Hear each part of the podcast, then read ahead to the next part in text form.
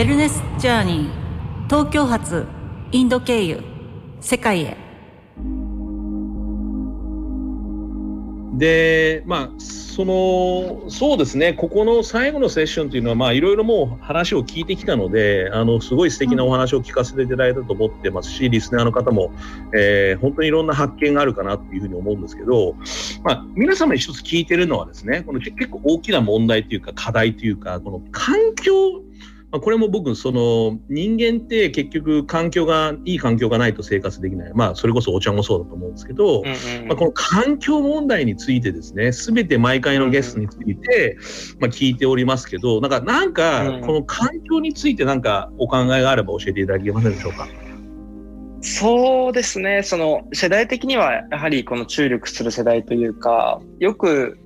一個の環境問題の前に、なんかこの Z 世代以降が環境に対してこの意識があるってことを言われるんですが、これは、あの、認知を受けてるかどうか、情報を取れてるかって話だと思うので、えっと、これはなんか、あくまで偉いわけでは全くないっていうところは、まず前提としておきます。なんかこのメディアが、Z 世代は環境にこの配慮するとかですね、いろんなことを言ってるんですが、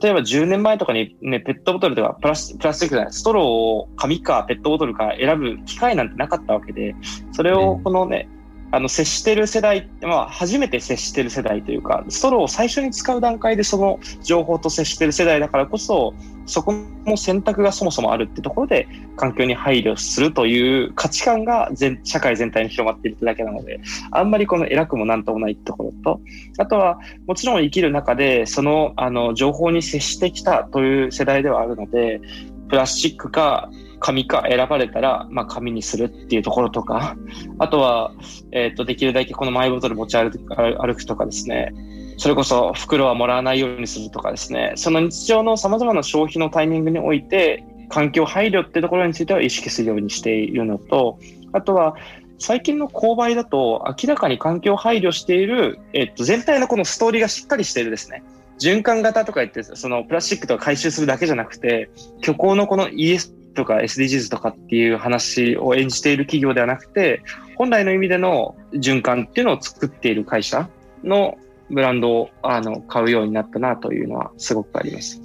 うんえっ、ー、と、まあちょっとここまでいろいろお話を聞いてきて、えーまあ、人生グラフも見せていただいて、えー、将来、今後なんですけども、どういうような、まあ、ビジョンがあったりとか、まあ、生き方をしていきたいみたいな話、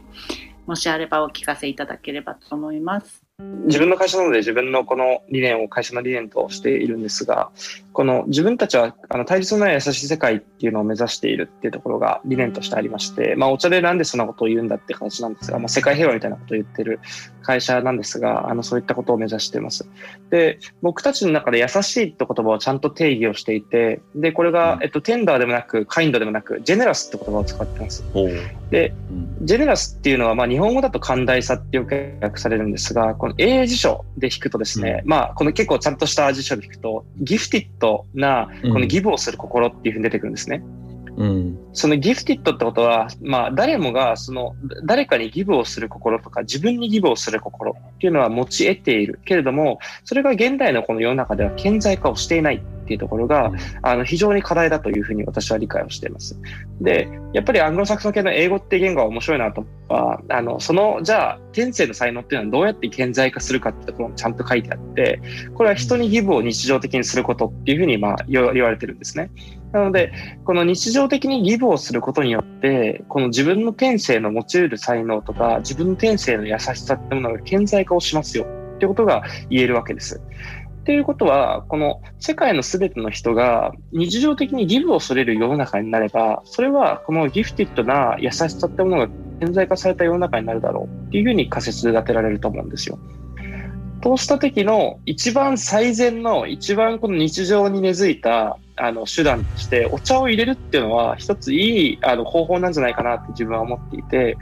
あの、茶室でそれこそお茶を丹精込めて入れていただくように、自分に対しても他者に対しても、いろんな接点に飲料っていう機会があるのだから、そこのギブを何かした人にするっていうことを、えっと、お茶を通してしてくれたらすごくいいなと思いますし、それを飲むことによってね、それこそ、あの、体のウェルビーイング、ウェルネスみたいなところも、あの、同時獲得できるものなので、あの、そういった世の中にこうしたいなと思っているので、それを未来の自分への改めて、まあ、会社へのメッセージもありますが、自分へのメッセージというふうに込めて終わりにしたいなと思ってます。いやありがとうございました。で、山本さん、最後に、あの、これ皆様に聞いてるんですけど、これを聞いていただければよかったっていう質問がですね、あればですね、教えていただいて、その質問。で、その質問を、ご自身で答えていただくっていう話なんですよ。あの結構前回も結構あこれ聞いていただければなっていうのが質問出てきたんですけど出てこない人もいるんですけど。なるほど。はい。なるほど。えー、なんだろうな。まあ、多分ですね、一つは、えっと、日本の文化的価値っていうものが、どの時に現れるのか、顕在化するのかっていうところは結構面白いネタだと思っていて、あの、例えば、まあ、弓道とかって人間が矢を放つじゃなくて、矢が放れるんですよ。矢が放たれる。っていう言葉をよく使うんですけど、日本のこの銅の姿っていうのは、自分が、この、まあ、自分と向き合った結果、その主体者が道具に行く、プロダクトに行くんですよね。だから、プロダクトに魂がこもって、それこそ八百万じゃないですけど、八百万じゃないですけど、魂にこう神が宿って、それがそのお客さんのもとに届くから、えー、真のもてなしになるよねってところが言われてたりするんですよね。うん、だから銅のこの精神を突き詰めると、この自分のエゴっていうのがこの、まあ、取り除かれて、えー、そのものが、えー、どう活躍するかっていうのをあの常に信じれるようになるってところが、この日本の素晴らしいところだなというふうに思ってるので、まあ、それが鍛錬した結果、それが起こっていくというふうに思うので、あの、まあ、日本のこの、やはり価値というのは、一つ私もずっとお茶を続けているっていうのはすごくいい点だなと思っていて、まあ、続けて、えー、それをこの、常にこの学ぶって姿勢を持ちながら、どうやったら自分がこの英語を捨てて、素晴らしくこう生きる環境っていうのを作れるんだろうっていうのを考えて、この生きるってところがすごく重要だなと思っているので、なんでしょう。まあ、質問というと、まあ、文化的価値とか、あとはなぜこのお茶を続けてるんですかっていう質問に対しては、そういうふうに回答するかもしれないですね。うん。いや、素晴らしい。あの、ありがとうございます。で、あの、今、一点だけちょっと最後に付け足すとですね、あの、まあ、日本の文化もそうなんですけど、やっぱ世界の古代文化っていうのは結構、実は日本のフィロソフィーにも似てるんじゃないかなとあそうですね僕は、ね、うん、勉強してるのはそのストイスストイックストイシズムこれ、えーと、古代ギリシャの、えーと、生き方の話なんですけど、うん、まあ、それを勉強しているとですねやっぱし「Ego is the enemy」いわゆる、はいはいはい、我がエネエネミーだみたいなという素晴らしい本があったり、まあ、いろいろそのストイシズムの中でもあってでそういう意味でその古代文明であるし日本の文明もあるんですけど実はいろいろ調べていくと似てるものもあったり、まあ、もちろん違うものがあるんですけど、なんか最近はそのあのもちろん経営とかですねいろんな仕事をさせていただく中で僕はやっぱしいっぱい失敗をしてていろんな意味でその学びをいろんな方から、あの得たっていう感じなんですけどやっぱりその、あのおっしゃる通りその